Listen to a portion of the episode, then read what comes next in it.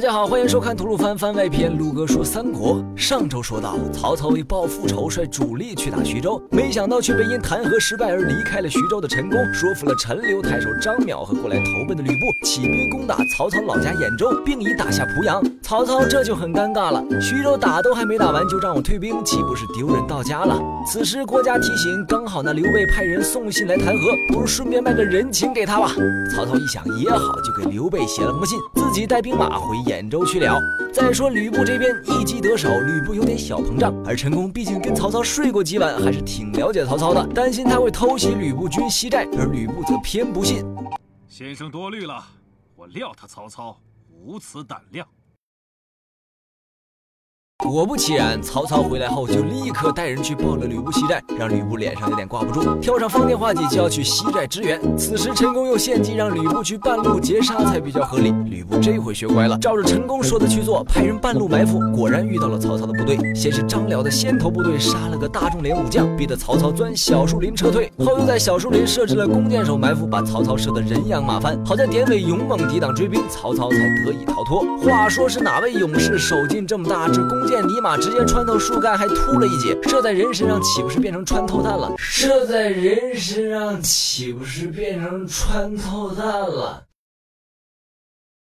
曹操在兖州打吕布，徐州这边没了压力，陶谦自然就放下心头大石，宴请前来支援的大佬们。这头功当属出战告捷，并一封信就让曹操退兵的刘备。陶谦便想借这个理由把徐州让给刘备，没想到刘备依然不肯接受，在众人的劝说下一再推辞，不愿无端上位，让赵云看他的眼神都不一样了。好主公啊！陶谦见状也没办法，只好请刘备驻军小沛养兵，算是请个保镖保护徐州。刘备这才点头同意。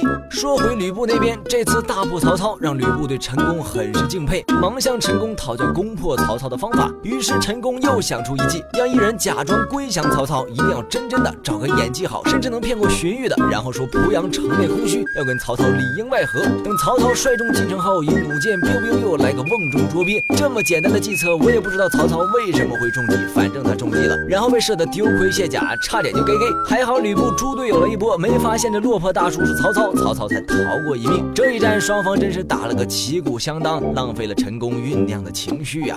于是这两家继续打得有来我往，僵持不下。曹操难得伏击，大破了吕布军队。但吕布龟缩濮阳后，曹操又拿他没辙。直到关东蝗灾严重，曹操打到没粮，这才退军，几乎等于宣告丢了兖州。这时徐州那边又传来消息，原来陶谦实在是病情过重，两腿一伸就走了。临死前三让徐州，总算把徐州牧的位置丢给了刘备。曹操这就很气了，恨不得立刻派兵。拍死刘备这个小贱人！然而自家粮草告急，吕布又还没打完，无奈只能听从巡视叔侄的策略，先去打了汝南和颍川的黄金余党，收集粮食。这一路却有了意外收获。话说典韦在追击黄金头领时，从山的那边、海那边突然冒出了队人马，这带头的猛男出场连名字都不标，就跟典韦打了个五五开，让曹操看了很是心动，就设计把这猛男活捉并收入帐下。此人便是单手能拖一头牛，以后接替典韦职位的许褚。